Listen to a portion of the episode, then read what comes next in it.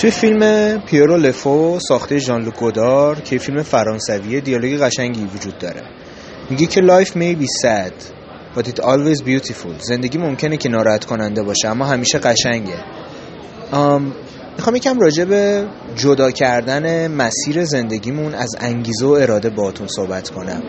خیلی از ما دنبال اینیم که انگیزه و اراده وجود داشته باشه تا کاری رو انجام بدیم. اما واقعیت امر اینه که در خیلی از اوقات اینطور دیده شده که معمولا بعد از انجام دادن یا حداقل بعد از شروع کردن کارا انگیزه و ارادن که میان وسط و تازه اون موقع می‌تونیم کارا رو به بهترین نحو انجام بدیم. در واقع زندگی انگار مثل لیوان آبیه که ترک برداشته و آب داره از بغلش میریزه بیرون و تو چه اون لیوان آبو بنوشی چه ننوشی در صورت داره هدر میره. مثل سیگاریه که روشن شده و تو چه به اون سیگار پک بزنی چه نزنی اون سیگار داره میسوزه. حالا ممکنه زمان سوختنش متفاوت بشه ولی به حال میسوزه از بین میره. و من فکر می‌کنم که یکی از چیزایی که باعث میشه که نتونیم زندگی رو هدر بدیم اینه که واقعا زندگی کنیم به معنای واقعی کلمه و گرش نزنیم به داشتن اراده انگیزه یا حتی احساس خوب.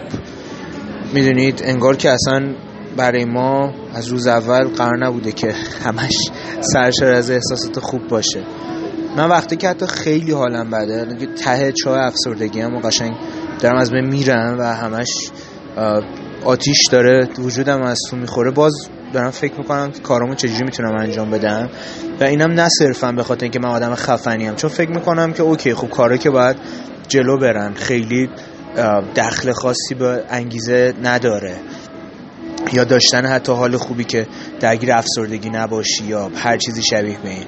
چون اگه بخوایم واقع بینانه به قضیه نگاه کنیم همین جایی که توش داریم زندگی می‌کنیم به اندازه کافی سنگ جلو راه پیشرفت کردنمون میندازه. یهو می‌بینی اینترنت زرد قطع شد مثلا رفت دو هفته بعد.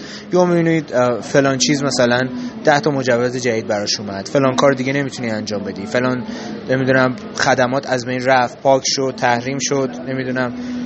می‌دونید به اندازه کافی هست.